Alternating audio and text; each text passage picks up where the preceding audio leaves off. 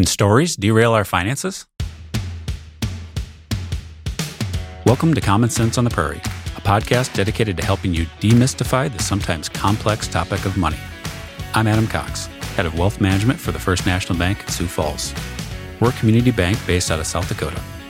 In this podcast, we share expert insights from around the country and stories from our local community to arm you with the tools you need to make better financial decisions. Because the truth is, the more we talk about this stuff, better off we're all going to be. Today, I'm joined by another awesome Ramsey personality, Dr. John Delony. Dr. Delony is a best selling author, mental health expert, and host of the Dr. John Delony Show. He has two PhDs and over two decades of experience in counseling, crisis response, and higher education. John's goal is to help you navigate tough decisions, improve your relationships, and believe you're worthy of being well. And he is the author of the new book, Own Your Past, Change Your Future. You've likely learned by now that even though this is a show about personal finance, it's not just about the numbers. If personal finance was simply a math problem we needed to solve, we would have solved it long ago. But it's not. Personal finance is more than just numbers. It's personal. It's messy. And just like us, it's very, very complex. But we're not going to solve it until we first start talking about it. The last couple of years have been a lot. We've had to deal with a global pandemic, student loan crisis, inflation, war, and the stresses of social media. And the toll of all this stress and uncertainty is weighing heavily on us right now. This episode is not about investments or tax planning. This is an episode about how financial stress and the stories we tell ourselves or the stories that others tell us can impact our well being and, in turn, our choices around money. And maybe most importantly, it's about what we can do when everything feels like it's spinning out of control. I had a blast talking to Dr. John, and I really hope you enjoy this episode. All right, John, welcome to the show. Thanks so much for joining me. Thanks, Adam. This is awesome. Uh, I appreciate you doing this. Uh, before we dive in, uh, let's start this conversation where I like to start all these conversations. Let's talk about music for a minute. So I got two questions for you. Okay. Number one, what kind of music you into? And number two, this is maybe a little trickier. If you could see anyone in concert, alive or dead, and time not being a restriction, who would it be? Oh, man, that's an unfair question. So the first one, I'm trying to just go back and think of the music I listened to this week. Um, so Frank Turner's got a new record out that I love, and he's a Okay. he's a British songwriter um, Okay. who I think is one of the best. It's not I I have to turn the volume down in the car with the kids quite often, so it's not a family friendly record. Sure. Um, but he's he's I think he's one of the best songwriters and performers I've ever seen. Um, I'm a huge Andy Peterson fan, who's like a faith based singer songwriter who's fantastic, Andrew Peterson. And and then man, I was also found an old Poison CD at a UCD sale, so I love my old Yes. metal and punk rock. And yeah. Yeah. if I could see any concert, oh man. I followed Pantera around when I was a kid. I saw them like eight or nine times or something. Not good Wow. for my soul, but Yeah. I- they're all you know half of them have passed away i i wouldn't mind like having a nostalgia i'd probably make it three or four songs before i just went home because it was too loud because i'm old sure. now but yeah. um man and social distortion that's my favorite band to see live i just love seeing them maybe some old punk bands um Okay. uh yeah probably some old bands that i try to relive the old days and try to run around a little bit till my knees hurt and something like that Yeah. Yeah. Sure. Nice. nice. and michael I like jackson would be cool to see i don't know dude who knows all over the place. Yeah. Yeah. I'm, I'm with you. What kind of music I listen to depends on the day, depends on my mood, frankly. There you go Right. that's right All right. So, John, you've got a really unique background, and I want, if you wouldn't mind, I want you to walk us through your background. And as you're doing that, you know, I got to know how did you end up at Ramsey Solutions and co-hosting the Dave Ramsey Show? I just got off the show and walked straight down from that studio to this one. And on the way down, I'm still trying to figure that out. I still like I don't even know what happened in my life. Um, I spent the last um, I think it was 16, 17 years in higher education as a dean of students or associate dean, and um, as a professor some years also. And I've just been working in. I was a nerd, man. I was working with students and their families in some messy situations and doing budgets and leading big teams and trying to figure things out and do strategic plans and all that stuff. Um, and then I've also spent a couple years working um, with the police department in my community there in Texas and in the city there, and just doing death notifications and crisis support taking mm. care of people who've had the worst of the worst of the worst um, things happen to them, sit with them in the middle of the night, and then get them to the next their resources. And so um, that's been my world, man. It's just being a guy in the shadows, trying to take care of people behind closed doors. And I gave a speech at Belmont University where I was working, which is just a phenomenal university here in Nashville, and uh, it was my dream job. It was life was great. And I gave a speech to about a thousand students and parents in an old theater. And Dave Ramsey's executive VP was in the audience. And she just said, I'm going to hire that guy. Oh. And she was the person who hires the co-host. And yeah. so they invited me to speak at an event. And just as a, as a college guy, part of my job as a, as a senior leader was to be out and about speaking in the communities and, and doing those kind of things. And I didn't realize I was at a job interview. And mm-hmm. so I came back a few times and then suddenly we took a my wife and I took a sideways turn in my career path, and here we are. Now my as my son says, "You're a YouTuber, Dad. You're yeah. not that cool." So here we are, man. Uh, my kids get so mad when they see me pop up on YouTube. They're just yep. like, "Oh, you're the worst." All right, so let's start here. Uh, I'm really excited about this this conversation today, but hot off the press. So Ramsey Solutions just released its state of mental health study revealing personal finance and money take the lead as a stressor for 63% of the population. Yeah. John, why do you think that is? I mean, I think there's a couple of reasons. I think the first one is, I mean, it there's some basic four walls we call them, right? There's food and like shelter and clothing and water and electricity, right? And if you don't have money, you don't have those things. And so mm. I hmm. think there is a reality, a math reality to the social reality. And we've want to reverse engineer. We want to have these lives. We want the pictures of these lives, but we don't have the math to back it up. We just don't have the money to pay for the lives that we want. And um, no matter how much, I think I think one of the study, one of the line, one of the data points was one out of two Americans, forty percent of Americans making six figures are living paycheck to paycheck. Yeah, that's stone madness. Yeah. Um, either you're in a community that is out is so expensive to live in it would be better to make less than six figures in a in Kansas than it would be to make hundred thousand dollars in San Francisco, right? And we just have to look at the fiscal realities of that. Or, man, people, your expenses just move with you. So it's less about a dollar amount. Sometimes it's about a dollar amount. I've sat with those folks for years and it's brutal and it's ugly. And it, it is about, I need to make more money per hour. But for many, many folks, it's simply a matter of the life I want doesn't match up with the dollar amount that I have. And there's just such a stressor there. Um, and the second one I think is more existential. And that is in this, in the Western world, particularly, if you distill down all the vacations you do and don't take, the degrees you did and didn't you know, did and did not get, the jobs you do and don't have, you, you distill all that down. The investment decisions you did or didn't make. Did you get NFTs or Bitcoins or did you put it all in a raw, whatever? All that distills down into one question. What are you worth? And we have wrapped the answer of that question in a number. And I mm-hmm. think the answer to the question, what are you worth is never a number because it's never enough. Right. Yeah. And so I think that you have this existential stress that I'm supposed to be worth fill in the blank. And then you have the math reality that millions and millions of Americans just can't put to can't put the front end of and their back end of their month together, and that's a recipe for stress and anxiety and all sorts of other relational disasters. Yeah, I think that's great, and you know, I, I often wonder what the root cause of our money stress is. Is it you know, is it that we just don't have enough? And certainly for part of the population, that is absolutely. And especially now during the times of inflation, the cost of everything is going up. Sometimes people just don't have enough. Mm-hmm. But other times, I think the the root cause is it is it just our comparisons to others, and um, and trying to keep up and keep on that treadmill that's actually causing the stress. It's it, so when you say someone makes six figures, but they're living paycheck to paycheck, you know that's hard for a lot of people to fathom. But that's right. absolutely the reality for many, many Americans that are doing really well.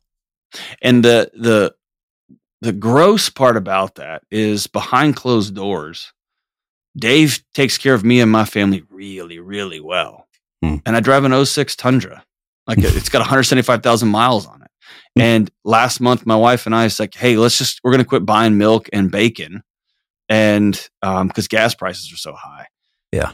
And brother, Dave takes care of us super well. Yeah. And so the the what's gross behind closed doors is people who make become wealthy over time. They don't live like an Instagram person. They don't Yeah. live like an influencer. And there's a disconnect between the reality. Um, you know, Dave did that big study of 10,000 millionaires. hmm The third, the third most common millionaire job in the United States is a teacher. hmm A teacher, right? hmm And so, and I've got a house full of teachers. My wife's a teacher. I was a high school and even an elementary school teacher. I know what they make, and it's not a lot of money, which means you got to make choices. All, all that to say is, man, what's gross is people think when I get six figures, then I can take my foot off the intentionality gas pedal, right? I can just kind of just let things coast. And man, I tell you what, you just can't. You can't. No. And the people who are really doing well are not taking their foot off that intentionality. Yeah. Whenever I read studies like that one or read the Millionaire Next, Millionaire Next Door, I always feel terrible about myself because I spend way more on jeans than 35 bucks. right. so this money stress that we have, um, you know, you experience this stuff all the time. I do as well. But what does that do to us physically, mentally, spiritually? Well, I think physically, we don't talk about this enough, but there's a, when your body detects that it's not safe, right? Or when your body detects that it's not in control of its next mo- its next moment. The the nerd word for that is autonomy. Mhm. When it, it senses in its environment it's not safe. And by the way, if you owe somebody else money, you don't decide what you do tomorrow. The bank does. You don't decide what your next choice is. Ford Motor Credit is right. They they are the driver of your life. Um, and so when your body recognizes it's not in control of its next step, when it's not safe, and if you can't make rent, if you can't buy food, you are not safe. Um, when it does that, it sounds the alarms. It floods your body with adrenaline and cortisol and says, we got to fight or flight. This is a scary moment for us. We're not okay. We're not safe. And there is a chemical cost to that. And then when we get stressed, when we get fired up, when our body's in fight or flight, we stop thinking with our rational, what should we do next in logical order part of our brain. We start thinking with the fight something or run from something or go numb and hide from something part of our brain. And when you are with somebody in a relationship, when you're married to somebody and you're having money stress, chances are y'all are going to handle that differently. And now you're going to war with the one person who's committed the rest of their life to, to being on your team, right? Yeah. And then you get into the spiritual mess, and you that's when you get into the existential crisis. What am I worth? Why am I even here? What's my value? I have no purpose. I talked to somebody on the Dave Ramsey show just a little while ago, um, who said he he makes uh, cosmetic. I mean, he's a chemist for cosmetic companies, and he's like, I wasn't put here on Earth to make shampoo and makeup for two decades. And I thought, why? Like, well, who told you that you don't have value? Yeah. um, and just because you're not, you know, uh, painting an orphanage, and you know, so we we just continue to buy into these existential lies, and I think monetary stress really, really um, piles up and piles up on us in all areas of wellness. Yeah. And on your show, um, one of the things I really enjoy is the work that you do digging in with couples. Mhm. And one of the things I've tried to do in this show, I've introduced a new series called How We Money, where I bring in couples and we just talk and grind through like, how do you do budgeting? And, you know, who who makes the big long term decisions and who delegates and who's, you know, all of that stuff. And it, it's messy and it, it's fantastic. Um, Excellent. but so you get these calls all the time when we're not doing well with our money, when we're under stress. What does that impact on our relationships? You you can't be connected when you are in fight or flight. Mm. because your body is saying like that that's why when people are in fight or flight when they've been traumatized when they're stressed out uh, sexual interest goes way down. You, digestion goes down. The desire to eat healthy goes down. I want cheapest calories possible because i'm in a fight right? That's that's the, that's what our body's telling us. Yeah. and so it's hard to be connected with somebody it's hard to be intimate with somebody it's hard to look across the table and be one with somebody when your body's off to the races and when we are stressed about money or when you don't know where money is or Mm. you don't know how much you owe you just know it's a lot or you don't fully trust the person across the table from you because you don't know where her atm card is or her credit card is or what Or I think we've got, I think, I think we've got enough room on this card. Uh, here's a story from my life. I remember um, my dad. Uh, he told me he's going to pay for my prom tux when I was 17 or 18, whatever. and I'll never forget this as long as I live. It was one of the, I was heartbroken. Um, and it was like seventy dollars. But I remember he brought in three credit cards mm. and said, "Put thirteen dollars on this one, put thirty six on this one." And I remember thinking, "Oh no! Like, what if mm. like I felt this guilt that an 18 year old shouldn't feel. And I know that he yeah. was embarrassed because he was, it was just hard. Right. And I know him mm. and my mom have just done incredible work to change that, that situation. But that's the world we live in. And I could see it in his body language and on his face and in his the way he spoke, there was just that tension and that weight and that heft there. It was so heavy. And also that shame. You know, I wish I could provide for my wife this way or my husband this way, or why can't I just buy my kid a tuxedo for his, for a gift? You know what I mean? Yeah. Like it was this weight, man. And yeah. you, that money stress, if you don't get that stuff knocked out, it will just burn everything down around you. Yeah. You mentioned the word trauma. Mm-hmm. So normally when we hear the word trauma, we don't think of money issues, but when we go through something um, like a foreclosure or a bankruptcy, would that be considered traumatic? yeah, some of the most traumatic um, events yeah. of one's life. So think about trauma less about the event. Um, and I think this is Bessel van der Kolk or Peter Levine, one of those two. Um, trauma is our body remembering what happened and replaying it, right? So, and it can be, you know, there's, there's versions of post traumatic stress disorder and all that. But when I think of trauma, it's less about the actual story, the actual event, and more about what my body does. And so when somebody comes to you and says, I'm taking your house back because you have been dishonest, you have failed the bank.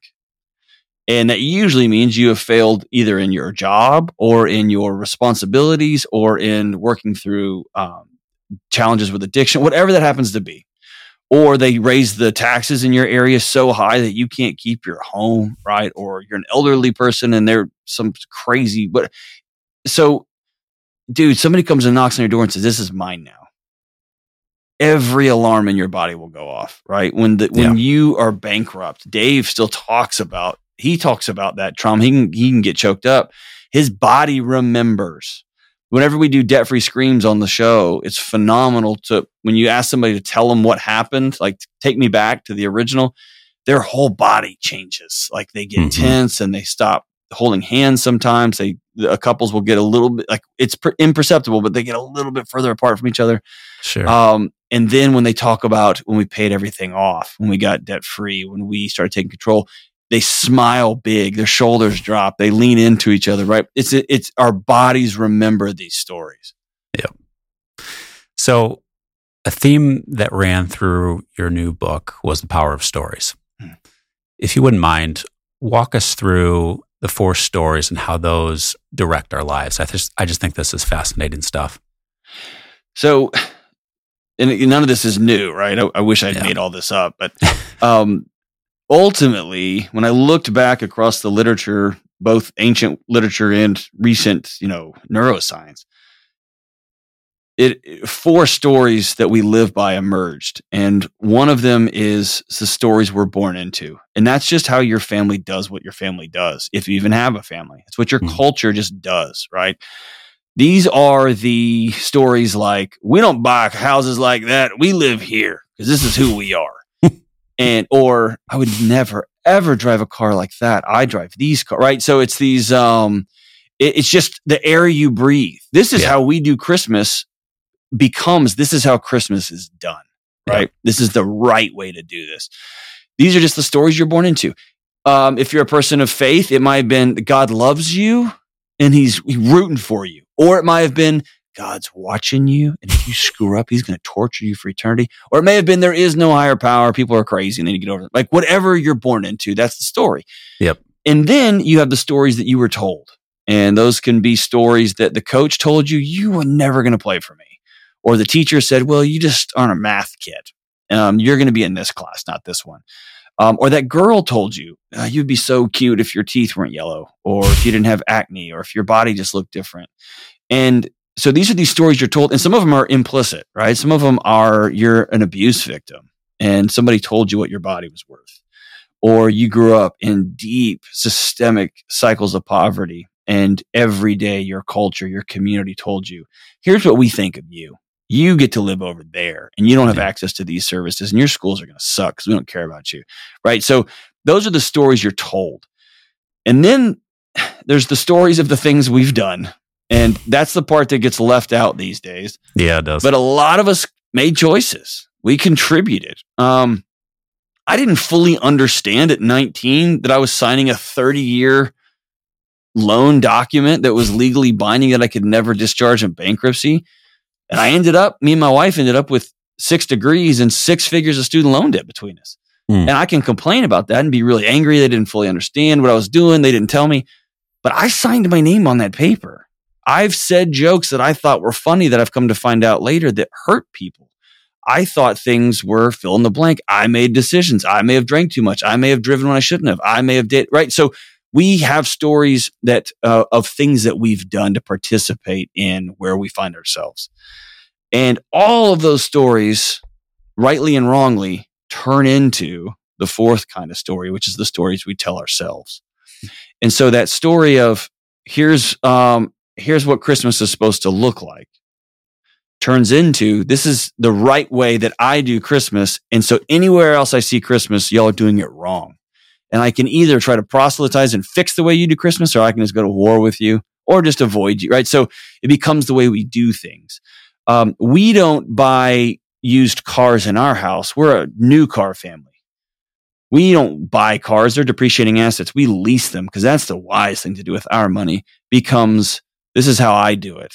And yeah. we don't understand that, that the way we do things, we think we're so wise and smart and bright often are just a compilation of narratives we've been given and fed over and over and over.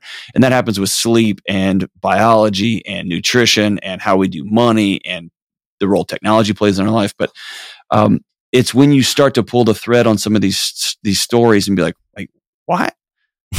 Why, when my wife just said, "Hey, will you pick up your shoes?" Did I suddenly find myself raged out? Yeah, like, where does that, why is my body responding like that? That doesn't make any sense because I love her and I know she loves me. And she did ask me to take, pick up my shoes because she works her butt off all day.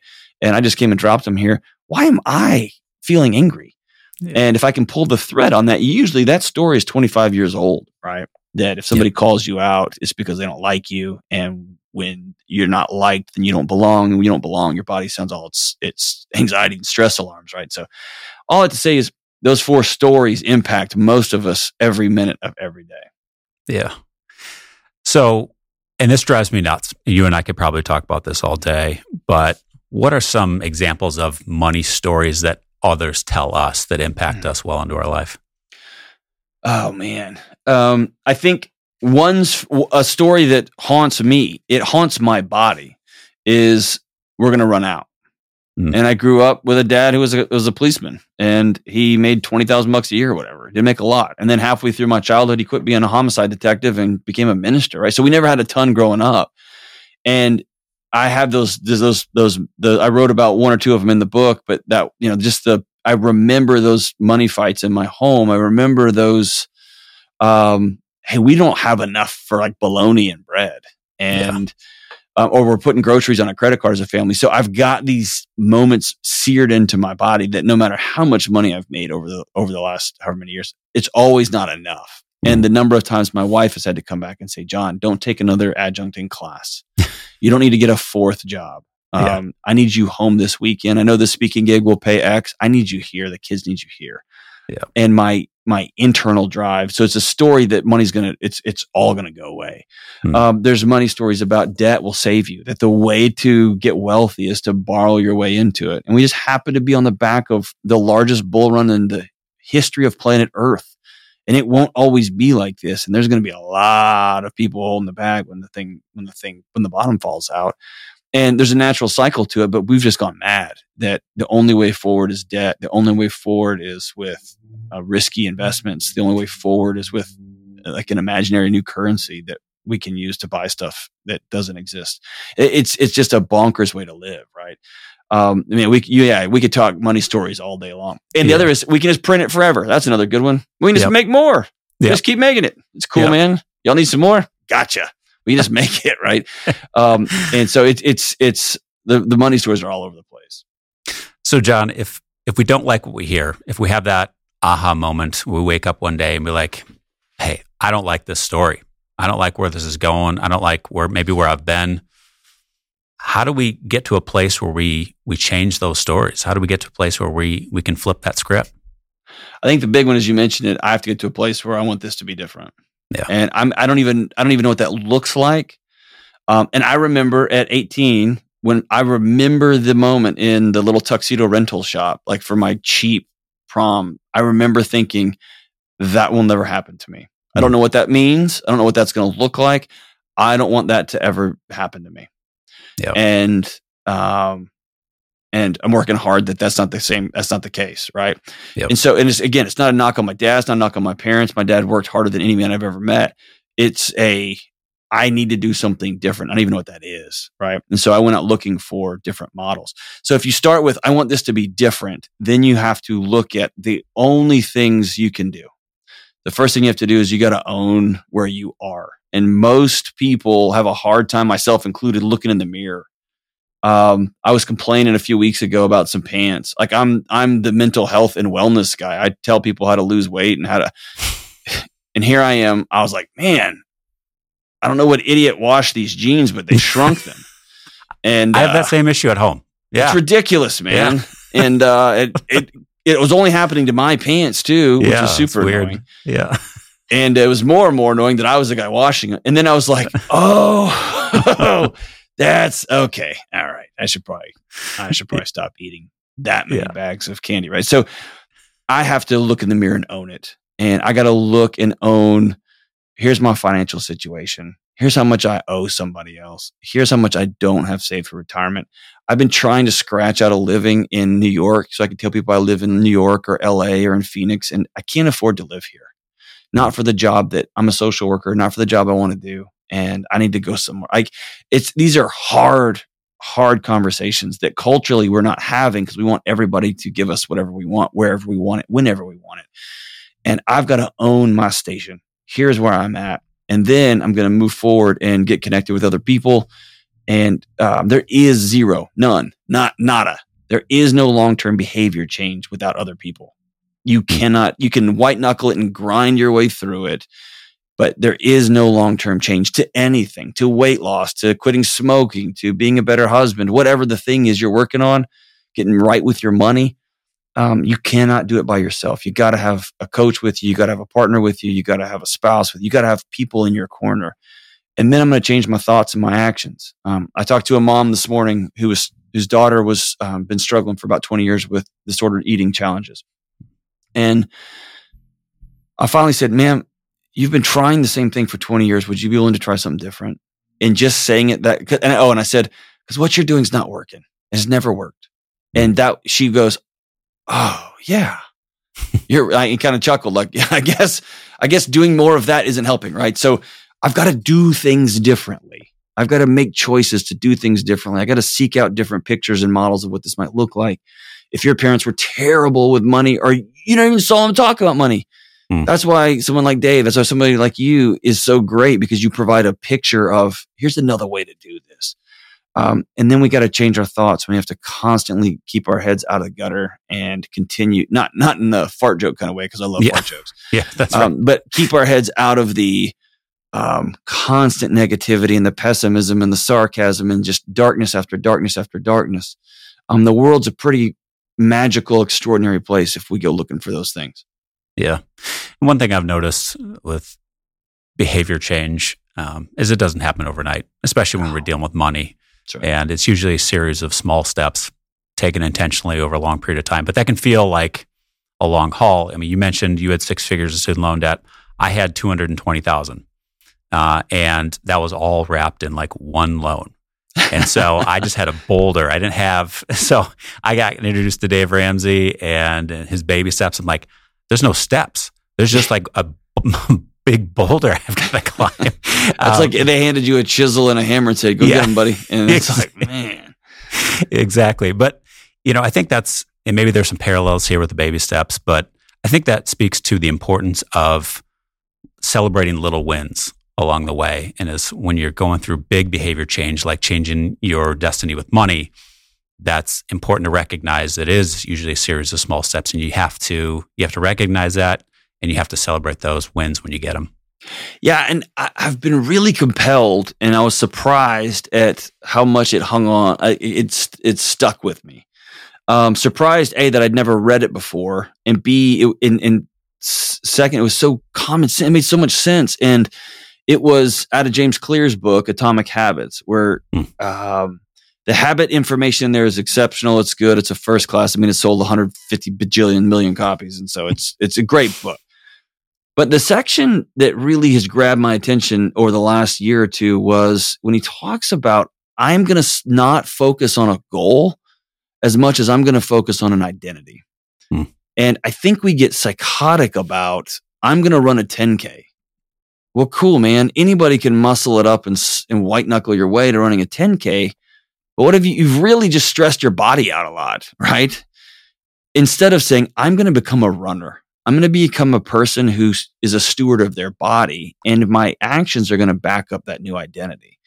And so I'm going to be somebody who doesn't have to worry about money. What does that mean? That means I'm going to spend several years being obsessive about it, being bananas about it, being so intentional that it becomes second nature so that I set up these tiny little wins along the way that will ultimately get me to where I want to go. But where I want to go is less about a goal and a finish line because I've found that, man, if I can just make this much money and as soon as I make that, it already is like, ah, oh, well, you know, I need to make double that. Yeah. So I've found goals less satisfactory and more, you know what? I, I want to make enough money to where I can laugh really hard at the end of the day. I can fall asleep at night. And that's going to be 50,000 for one guy and it's going to be 150 for another guy. Hmm. But I want to be at a, be able to have a relationship with money where me and my kids can laugh. And when my kid shows up for prom, I won't have to think about it. Yep. And those type of decisions, that identity has been, it's been phenomenal for me as I've made some changes in my own life for the last couple of years, trying this whole new job and living a whole new life in the public sphere. I'm going to live into an identity. And man, the goals have just, they've just knocked themselves out one after the other on the way to fulfilling that identity. So you brought up a really interesting point that I want to come back to because I think in society, you know, we talk about so many things. It almost feels like nothing is off the table anymore, um, except for money and personal finance. And when going through change, you know, people will talk about politics, they'll talk about religion, they'll talk about their weight loss journey. But you talk about their money, they bristle, right? Yeah. Man, and yes. So, Can I tell you about that? So when I was getting into please. counseling, when I was doing my counseling practicum, in one or two sessions, man, I knew everybody's sexual partners, what they were into, like what relationship issues they were having. I mean, they, people would talk about anything. Yeah. And when I would ask them, what is your debt load? How much do you owe? no, that nobody would ever answer that question. Oh. It would be like a oh. lot. Yeah. I don't know. I don't really want to talk about that right now. You're exactly right. And I think it comes back to that. What are you worth? We put a number on there. There's nowhere yeah. to go with that, right? There's there's no way around. I owe a hundred thousand dollars. You know what I mean? Mm-hmm. It just it just sits on you. Yeah, I've experienced that exact thing.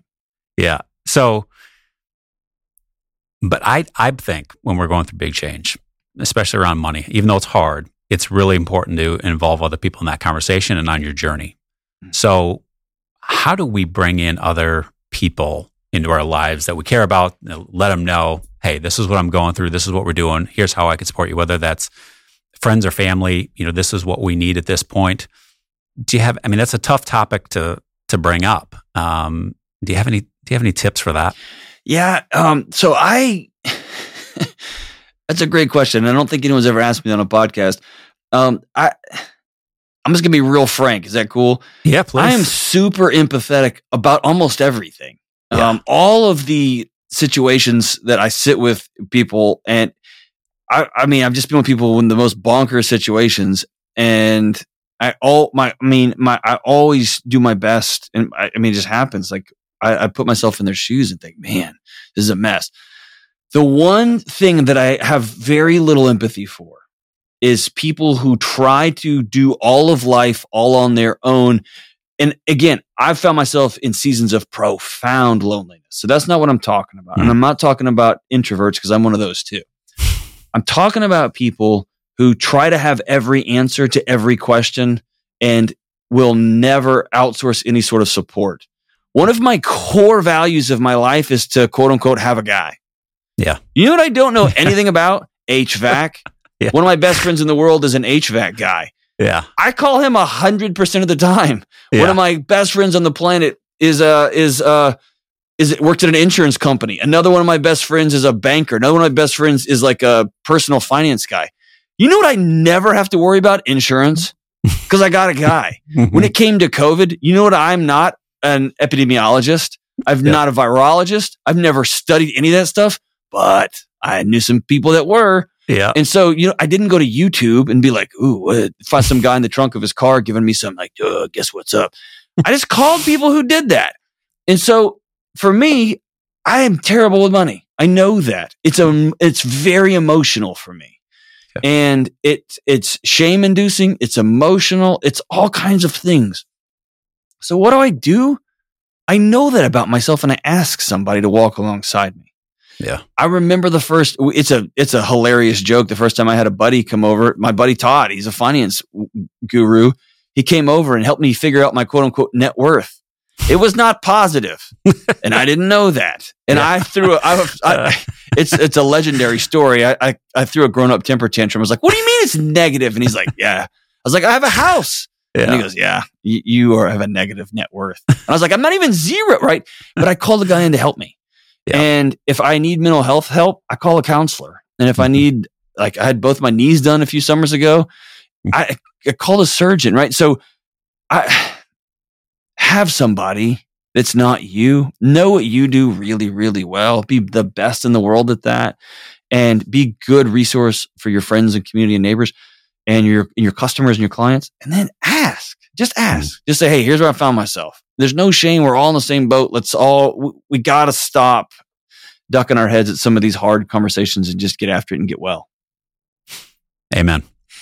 All right, let's finish the conversation here. Um, something I've been really interested in is the impact of recent events, um, whether it's inflation, uh, war in Ukraine, whatever it is.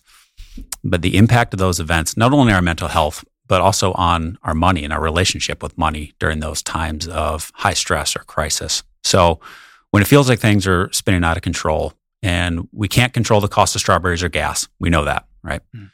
Mr. John, what can we control and how should we approach those periods of uncertainty, especially when it deals with our money?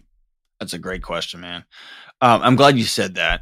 Um, like, no amount of worrying on my part, no amount of anger and rage and punching the steering wheel is going to bring down gas prices. Yeah. And when I think of it like that, then I have to know that any uh, any sort of leaning into that sort of rage is a choice to make myself die younger. That's where I'm Hmm. at. Any choice I have running my mouth and scanning websites about interest rates or inflation when I'm not buying anything um, is a choice to be a less present dad. It's a choice to be a grumpy husband. Why would I choose that? I can do nothing about inflation. In a couple of years, I can vote. I can do Right. that. Um, and I can look at my budget. And my wife and I decided to stop buying bacon. Dude, I like to rub bacon on my face. I love it. But I looked at the budget and I was like, it's not going to happen this month. Yeah. And so, um, cause, cause gas is expensive. And so, yeah, I'm glad that you pointed that out, man. And so then you turn and say, okay, well, what am I supposed to do then? The only two things on planet Earth we can control. This is it, man, is our thoughts and our actions. That's all. So when I find my body taking off on me, when I find myself getting angry at the state of things, when I get scared at, or is World War III set off, when I feel inept, when I'm sitting at home and I'm thinking about these guys my age who put their wives and kids in a car and send them off to another country to Poland. And there's like, I hope to see you someday. Hmm. When I put myself in their shoes and think they're freezing and they're under a tree right now with a rifle, like when I do that, man, I'm not a helping them at all. I'm not helping my situation. The greatest thing I can do is say, what can I control in my environment? You know what? I can usually control my attitude. I can usually control my service and what I'm giving to my community, whether it's local whether it's abroad. I can choose to be really present with people around me, which has a healing effect on our bodies. I can choose to work my butt off at the office, like show up full force and bring it. Like just show up and say, you know, I'm gonna start doing a great job at work. I'm gonna start going all in. Um, I can choose to stop complaining. I can choose to use the off button on my gadgets and quit scrolling all day long, 24 hours a day. So there's some things that I can do there that will bring my body to a place of, okay, he's in control. Yep. Right. And there's a collective exhale. I can grieve the last couple of years, which have been a mess, and we've just kind of blown by them as a country, printed a couple of trillion dollars and tried to, tried to pass right over it. We've got to own, man, we lost a million people in our country. We mm all went to funerals, or worse, were prohibited from going to funerals, right? We yeah. all had kids that, you know, were in school and out of school. It's been a mess. You got to own some of that. We got to sit and grieve that stuff um, and focus on the things that I can control. And then I'm going to focus on the things that I put into my head and that I allow to stew around in my mind over and over and over and over again. For me, controlling actions often is writing stuff down. I mean, when yeah. I feel that like I'm pissed off at the government, I'm mad at like my kids hate me or whatever the the nonsense thought just shoots into my head. Often I'll just write it down and I'll look at it and demand evidence from. Is this real? Is this actually mm. true? No, it's not. And is that a pain to do that? Yes, it's annoying. But what I'm doing is it's a little win and it's a little step, as we talked about earlier, and I'm slowly turning my automated dial. If you ask me what the in the last hundred years the most exciting psychological finding, I would tell you it's Martin Seligman's work. Um, and ultimately, if you distill some of the good stuff he's done down, uh, optimism is a learned behavior. I used to think that, and I think psychologists thought for years and years and years that some people were just born Eeyore, some people were just born optimistic, and you just kind of got what you got. Um, he has proven empirically optimism is a learned behavior, which means it's a choice. And every day I can wake up and decide I'm going to find beauty or I'm going to be angry. I'm going to find things that are going well. I'm going to find things I'm grateful for. I'm going to find sunshine or I'm going to pull up my neighbor's flowers I'm going to pick up my cell phone and intentionally have a crappier day. I get yeah. to make that choice. And um, I talked to a, um, a, on my show a few weeks ago, a, a, woman from Ukraine. They had gotten out and they've got family there. And um, I was I just thought it was a great gangster mom. It was early on. I don't know if it's real or not, or if it's folklore at this point, but um, that an old woman stopped some Russian soldiers in the street and said, "You guys better put some sunflower seeds in your pockets." And they said, why? And they said, so flowers will bloom where they bury you. And I was like, whoa, that was just a great grandma line, right? Wow. um, but we talked about that and I was talking about you can sit at home and stew and be scared, or you know what you can go do? You can go plant flowers. You can make sure that you're putting beauty into the world where you are, which happens to be overseas away from the conflict. Yeah. And so I can make those choices and they're not, they're not big grandiose and they're often small. They're often tipping well saying thank you to the person giving you coffee, asking them how their day is, stopping your kid and saying, I know you're just fine today. Tell me more. Hmm. What's two or three of your favorite things? What were two or three bum things that happened today? Hey, honey, can I help tonight? Can I do bedtime tonight with the kids? Can I help you around the house? Um, where can I lean in a little bit more? Uh, that's I mean, that's us putting beauty into the world, man. We can do that every single day. Yeah. Awesome. Speaking of putting beauty in the world, thank you so much for your most recent book. Please tell us where people can pick that up, where people can learn more about you, your work, what you're doing, where you're going, all of it. Man, you can pick the book up at johndelony.com or really anywhere books are sold these days. It's all over the place. And yeah. um, then you can follow me at John Delony on the on the internets there, and you can watch my my show anywhere you get YouTube or podcast or whatnot. Um, you watch it after this show, of course. You well, After. Of course, of course, After. yes. Uh, but hey, man, I'm really, really grateful for your hospitality. Oh, thank you so much, Sean. I appreciate this. I uh, I hope we can do this again sometime. Absolutely, it's uh, it's been an honor. I, I appreciate right. your blessing. Thanks, brother. I hope you found this helpful. If you did, please subscribe and share with your family or friends. If you have a topic you want us to cover in future episodes, send us a note through our website. And if you're at the point where you want an expert opinion on your finances, reach out and we'd be happy to start a conversation. And remember, any comments, insights, or strategies discussed on this podcast are intended to be general in nature and therefore may not be suitable for you and your situation, whatever that may be. Before acting on anything we discuss, please consult with your attorney, CPA, and or your financial advisor.